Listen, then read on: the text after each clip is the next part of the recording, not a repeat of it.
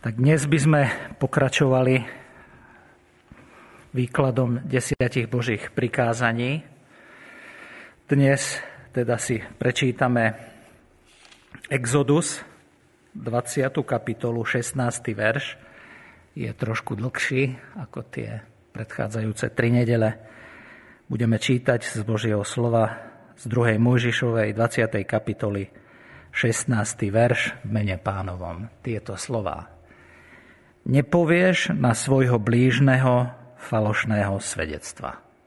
Toľko bolo z čítania Božieho slova. Všetci, ktorí by tu boli fyzicky, myslím, že by sa im to veľmi páčilo, že nestoja tak dlho pri čítaní Božieho slova. Iba tak kratučko.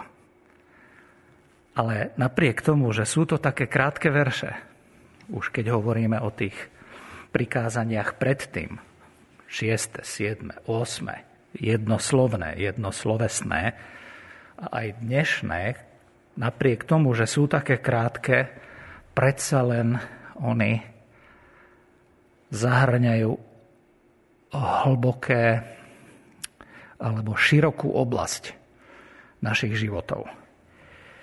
Toto dnešné je trošku dlhšie ako tie predchádzajúce. Tri predchádzajúce sa venujú skutkom, ktorými ľudia vedia zničiť život sebe aj iným. Hej. Ľudia vedia zničiť svoj život aj iným skutkami. Prestúpenie Božích prikázaní totiž nikdy neostane súkromné, pretože hriech nie je súkromná záležitosť, aj keď si to chvíľu myslíme, že sa to týka iba nás, vo väčšine prípadov to tak nie je. Pretože človek je bytosť spoločenská, hriech vážne poškodzuje širšie spoločenstvo vzťahov. A o tom sú aj tie prikázania. Manželstvo, rodina, kolektív, spoločenstvo. Deviate prikázanie teda znelo, nepovieš na svojho blížneho falošného svedectva. Toto prikázanie sa netýka slov, e, skutkov, ako fyzických, ale týka sa slov. Slov, ktoré dokážu človeku dať život alebo človeka zničiť. Slová majú totiž obrovskú moc.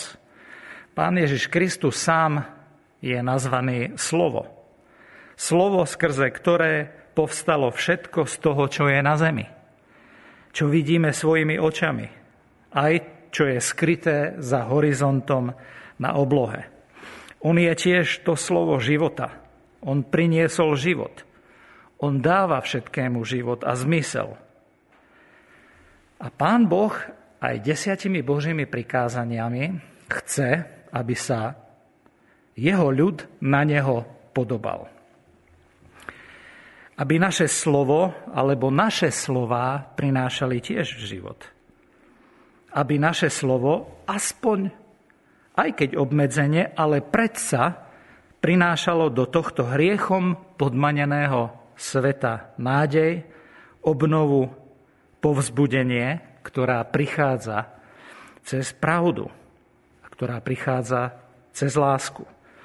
Pravda oslobodzuje, pravda zachraňuje, pravda buduje a láska to všetko zväzuje pojivom dokonalosti. Inými slovami, Pán Boh chce, aby sme sa jemu aj v používaní našich slov podobali.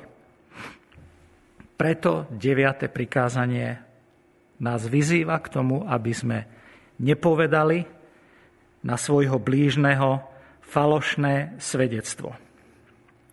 Pretože hovorenie pravdivých slov odráža Boží charakter. Božie slovo na mnohých miestach hovorí o tom, že byť pravdivým svetkom je veľmi dôležité pre Pána Boha. Aby niekto bol pravdivý svedok, pre Boha to je veľmi dôležité. Každý by chcel, aby v prípade nejakého falošného obvinenia zaznela na súde pravda. aby svetkovia hovorili pravdivo a obzvlášť, keby sa to týkalo nás, že veľmi konkrétne. Tak by sme nechceli, aby sa tam našiel nejaký falošný svedok. V prísloví 6, 16 a 19 čítame o siedmých ohavnostiach. Šesť vecí nenávidí hospodin. Sedem je pre neho ohavnosťou. Pyšné oči, falošný jazyk, ruky, čo prelievajú nevinnú krv, srdce, čo snuje podle plány, nohy, čo náhlivo bežia za zlom, a teraz príde naše prikázanie, falošný svedok, čo šíri lži, a ten, to je siedma vec, ohavnosť, ten, čo vyvoláva zvady medzi bratmi.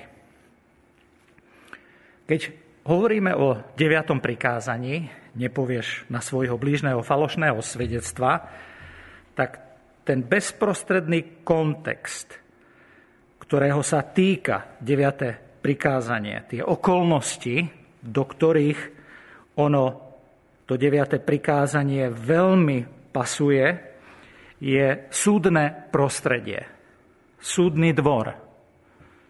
Nech pravda vládne pri riešení súdnych, súdnych prípadov. V deviatom prikázaní sa však spomína aj slovo blížny, že nech na blížneho nie je hovorené falošné svedectvo. Podľa Levitika 19.18, 3. Mojžišova, 19.18, keď sa používa to slovo blížny, tak sa myslí tým aj tá širšia komunita synov spoločného národa. To je v tom verši Levitikus 19.18. Týka sa to Izraelu. V tejto komunite budeš milovať blížneho ako seba samého. Pán Boh hovorí svojmu národu, každému jednotlivcovi, členovi komunity, zhromaždenia vyvolených jeho ľudí, aby neboli falošní svetkovia. Ale pán Ježiš ide ešte ďalej a rozširuje e, to, používa slovo blížny aj na nečlenov mojej komunity v podobenstve o milosrdnom Samaritánovi. Lukáš 10, 25-37. Ja to nejdem teraz čítať, len pripomínam, že tam slovo blížny prekračuje etnické hranice. Aj náboženské hranice. Na otázku zákonníka, že kto je môjim blížnym, ide ďalej a to slovo blížny, ako je moja komunita, alebo moja rodina, alebo moje spoločenstvo. Teda nie len na súde, čo je priamy kontext 9. prikázania, hej, že určite chcete a Boh chce, aby právny systém jeho ľudu bol taký, kde nebude falošné svedectvo. Teda nie len na súde, čo je priamy kontext prikázania, ale aj mimo neho. Pán Boh zakazuje falošné svedectvo, falošné obvinenie, ohováranie z nejakého priestupku. Trošku je ale potrebné povedať o tom eh, súdnom systéme vtedajšom. Vtedajší súdny systém fungoval inak ako náš. Ľudia, ktorí boli obvinení z niečoho, nemali skoro žiadne práva. Boží ľud mal teda príkaz, že svedectvo musí stáť aspoň na dvoch alebo troch svetkoch že muselo to byť postavené na svetkoch, množné číslo. Takto to fungovalo. Neexistovalo žiadne súdne lekárstvo, žiadne vedecké dokazovacie metódy, len najviac sa používalo svedectvo. Božou prozreteľnosťou a múdrosťou pán Boh ustanovil inú situáciu v Izraeli. Obvinený sa mal postaviť pred radu starších, aj sudcov, tam boli aj kňazi, a niekoľko svetkov muselo potvrdiť vinu. Čiže bola tam akoby porota, súdna porota. zložená zo starších, zložená z kňazov. V 5. Mojžišove 19. kapitole 15. verši čítame Jediný svedok nestačí usvedčiť niekoho z nejakej viny či nejakého hriechu, ktorého sa mohol dopustiť. Súdny výrok bude platný len na základe výpovedí dvoch alebo troch svetkov. Deuteronomium 19.15. Toto bolo zvlášť dôležité v prípade odsúdenia na smrť. V prípade odsúdenia, ktorý súvisel s trestom smrti. 4. Mojžišova 35.30. Každého vraha, ktorý zabil človeka, bude možno vydať na smrť len na základe výpovede svetkov, výpovedí svetkov. Výpoveď jedného svetka nebude stačiť na to, aby niekto mohol byť odsúdený na smrť. 4. Mojžišova 35.30. Toto ale nebola jediná ochrana pri takomto vážnom treste, ako je trest smrti keď bol niekto odsúdený na smrť, tak žalobca musel prvý hodiť kameň. Deuteronomium 17.7, 5. Mojžišova 17.7. Prvé kamene nech na nich dopadnú z ruky svetkov, aby ich usmrtili a potom z rúk ostatného ľudu. Tým odstrániš zlo zo svojho stredu tak toto bola jedna veľmi dôležitá poistná ochrana. Preto nepovieš falošného svedectva, lebo to budeš musieť byť ty, ktorý zoberieš kameň a prvý hodíš na základe tvojho svedectva. Pretože je iné niekoho obviniť a iného za previnenie usmrtiť.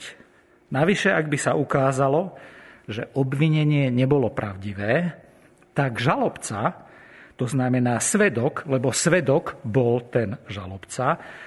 On aj niesol zodpovednosť za svoju žalobu a za svoje svedectvo. Tak ak sa ukázalo, že obvinenia neboli pravdivé, mohlo byť, malo byť jemu urobené to, čo on zamýšľal urobiť svojmu bratovi. 5. Mojžišova 19.18. Potom sudcovia dôkladne preskúmajú prípad – ak svedok falošne vypovedal proti svojmu bratovi, urobte s ním, čo hodlal urobiť on svojmu bratovi. Tým odstrániš zlo zo svojho stredu. Že tu sa dostávame k takému úplne inému pochopeniu svedectva. Hej, že keď niečo povieme, tak to je jedna vážna vec. Svedectvo bola preto vážna vec. Slová majú obrovskú moc. Súdny dvor alebo súdna sieň však nie je jediné miesto, na ktorom môže niekto vyrieknúť falošné svedectvo. Keď si znovu pripomenieme 10 Božích prikázaní, tak 10 Božích prikázaní pomenúváva len tú najextrémnejšiu formu konkrétneho hriechu. Napríklad vražda. Vražda je najhorší druh nenávisti. Cudzoložstvo. Najhorší deštruktívny sexuálny hriech. Podobne 9. prikázanie zakazuje najsmrteľnejšie klamstvo. Svedectvo také, ktoré odsúdi nevinného za priestupok, ktorý neurobil. Čiže to je taká tá... Božie prikázania sú vyjadrené v tej najextrémenejšej forme, ale deviate prikázanie zakazuje, a tu ideme ďalej, ako pán Ježiš zvykne s Božími prikázaniami. Deviate prikázanie zakazuje každú faloš, každé klamstvo, nie len to, na súdnom dvore. Ako keby inde bolo falošné svedectvo alebo falošné slová lož dovolená. Každé z prikázaní sa vzťahuje aj na menší hriech v tej oblasti, o ktorej hovorí. A povedali sme si, znova to pripomínam, že Pán Ježiš ide ku hlbšej spravodlivosti pri každom prikázaní, keď pozerá na naše srdce a pozerá na naše motívy. Preto napríklad, keď prorok Hozeáš v 4. kapitole svojho proroctva, svojej knihy, povie alebo používa 9. Božie prikázanie, tak e, nepoužíva tam slovo, že falošné svedectvo, ale to rozšíri na klamstvo. Hozeáš 4, 1 a potom druhý verš. Počujte slovo hospodinovo, synovia Izraelovi, lebo hospodin má pravotu s obyvateľmi zeme, pretože nie je pravdy ani milosrdenstva, ani známosti Božej v zemi. Kliadba, a teraz ide, a nepoužíva, že falošné svedectvo, ale hovorí klamstvo, vražda, šieste prikázanie, zlodejstvo, osme prikázanie, cudzoložstvo, siedme prikázanie. Hozeáš to rozširuje na klamstvo. Že najočividnejšie porušenie 9. prikázania je klamstvo, ktoré poškodí niekoho iného. A to je aj zvlášť alebo špeciálne zakázané. Klamstvo, faloš proti svojmu blížnému. Pán Boh nás obdaril schopnosťou rozmýšľať, tie myšlienky vyjadriť, formulovať slova, že poskladať e, písmenka, hlásky, spolu, samohlásky, spoluhlásky, doslov, dovied, ktoré dokážeme vyjadriť a tými slovami, tými vetami, tými konceptami, ktoré vyjadrujeme, myšlienkami, ktoré vyjadrujeme, tak môžeme niečo ničiť a môžeme niečo budovať. Môžeme niekomu priťažiť, alebo môžeme niekoho pozdvihnúť povzbudiť. Preto sila jazyka je obrovská a preto Ozeáš nerozpakuje 9. prikázanie rozšíriť všeobecne na klamstvo. Jakub 3, 6, 8 povie, aj jazyk je oheň, svet neprávosti. Medzi našimi údmi je zasadený ako ten, čo poškvrňuje celé telo a rozpaľuje kolobeh života sám podpaľovaný peklom. Všetky druhy divej zvery, aj vtákov, plazov a morských tvorov môže skrotiť človek a aj skrotil, ale jazyk, toto nepokojné zlo, plné smrtiaceho jedu, nik z ľudí nemôže skrotiť. Tu si uvedomujeme svoju slabosť, svoju neschopnosť a preto pohľadáme a vzhliadame k pánovi, pretože on má moc. A Duch Svetý má moc a jeho pravda má moc. Toto nepokojné zlo plné smrtiaceho jedu skrotiť. Ním dobrorečíme pánovi a otcovi a ním preklíname ľudí stvorených na Božiu podobu. Z tých istých úst vychádza dobrorečenie i kliatba. Bratia moji, nemá to tak byť.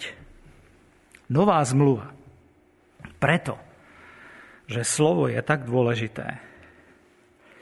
Na mnohých miestach menuje hriechy, ktoré sa páchajú v oblasti jazyka. Napríklad 2. Korinským 12.20 Pavel hovorí, Bojím sa však, aby som vás pri svojom príchode nenašiel takých, akých nechcem, a aby ste ani vy mňa nenašli takého, akého nechcete, aby neboli sváry, žiarlivosť, hnev, rivalita, ohovárania, klebety, nadutosť a neporiadky.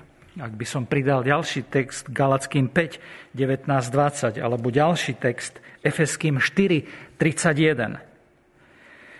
Keď písmo odsudzuje slová, ktoré sú nepravdivé alebo nepravdivo použité, tak dosť špecificky odsudzuje ohováranie prísloví 22, v prvom verši čítame, že dobrá povesť je lepšia ako veľké bohatstvo.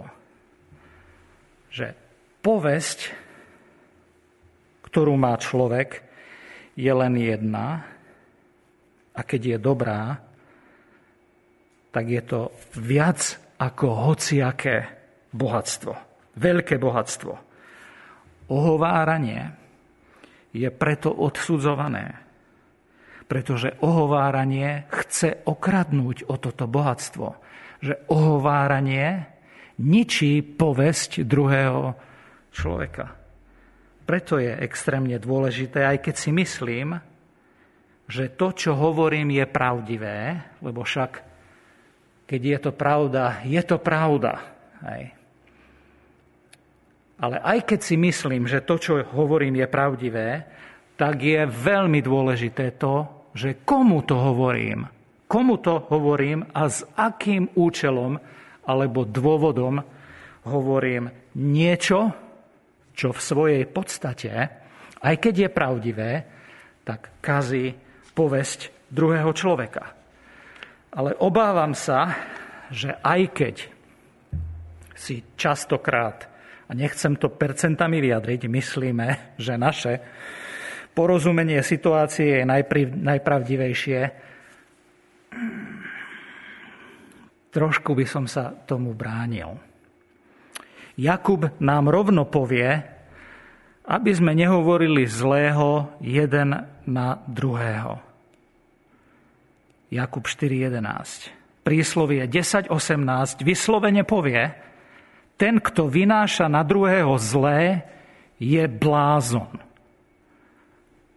Preto si musíme veľmi zvážiť, komu a prečo hovoríme niečo zlé na druhého. Či tým niečo riešime,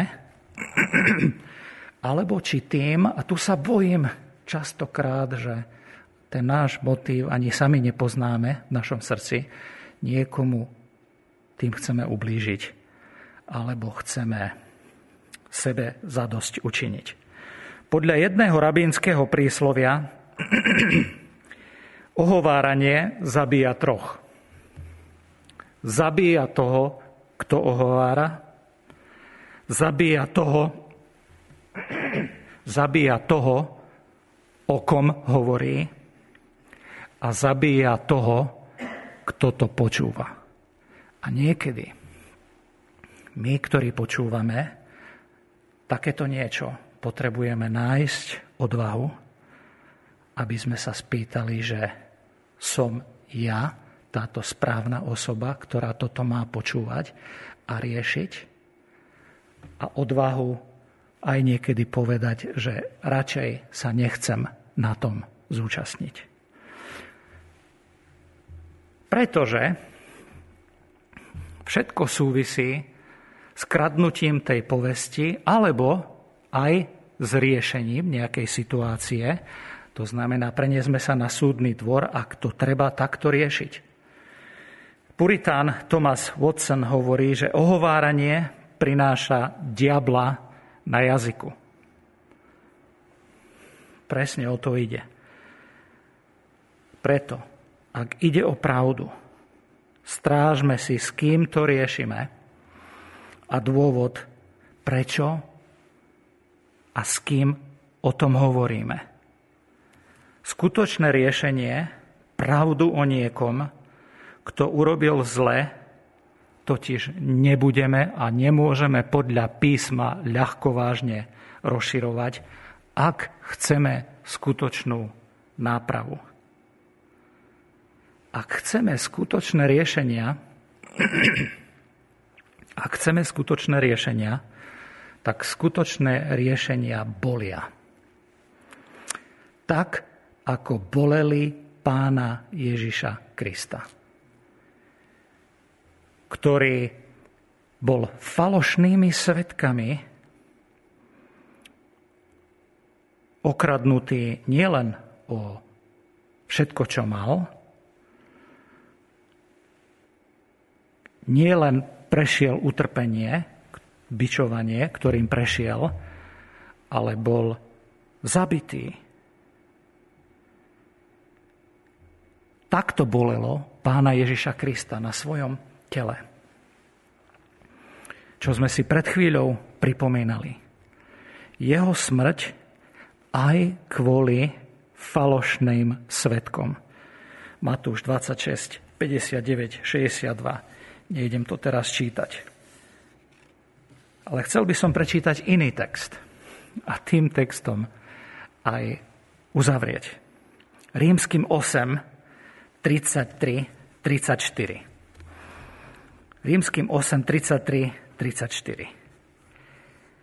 Tam sa hovorí, kto bude žalovať na vyvolených Božích. Boh je, ktorý ospravedlňuje. Kde kto odsúdi? Kristus Ježiš je, ktorý zomrel a viacej, ktorý aj vstal z mŕtvych, ktorý je aj po pravici Božej a teraz, počúvajme veľmi dobre, ktorý sa aj prihovára za nás. Kto bude žalovať na vyvolených Božích? Nuž, buďme si istí, že diabol a všetci jeho posluhovači budú žalovať na vyvolených Božích. Pretože to je jeho meno. Diabolos, ohovárač, žalobca. Žalobca, ktorý si myslím, že nepoužíva len všetky klamstvá o nás, aby nás na nás žaloval pred Bohom. Možno, že práve tu sa snaží byť veľmi pravdivý a veľmi pravdivo o nás hovoriť Bohu Otcovi a hovoriť, všimne si, videl si, brat XY, sestra XY urobil toto a povie pravdu. Všimol si si, brat Z urobil toto a povie pravdu.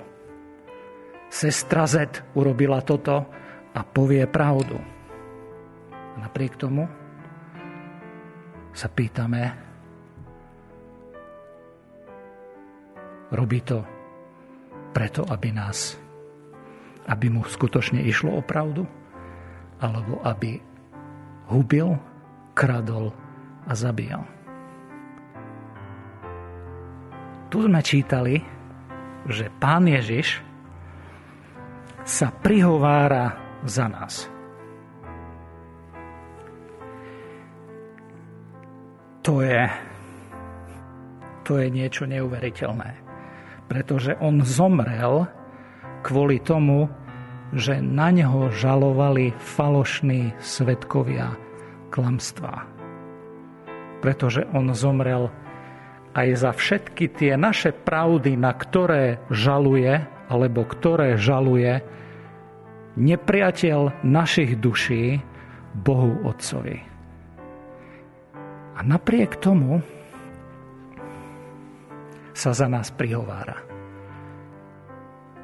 Hovorí o nás Slovák, ktorými nám nechce priťažiť, ale ktorými nás chce vykúpiť ktorými nás chce povzbudiť, cez ktoré chce priniesť život do nášho života. Tak kde sme my? Svetkovia na súdoch? Ako svetkovia na súdoch?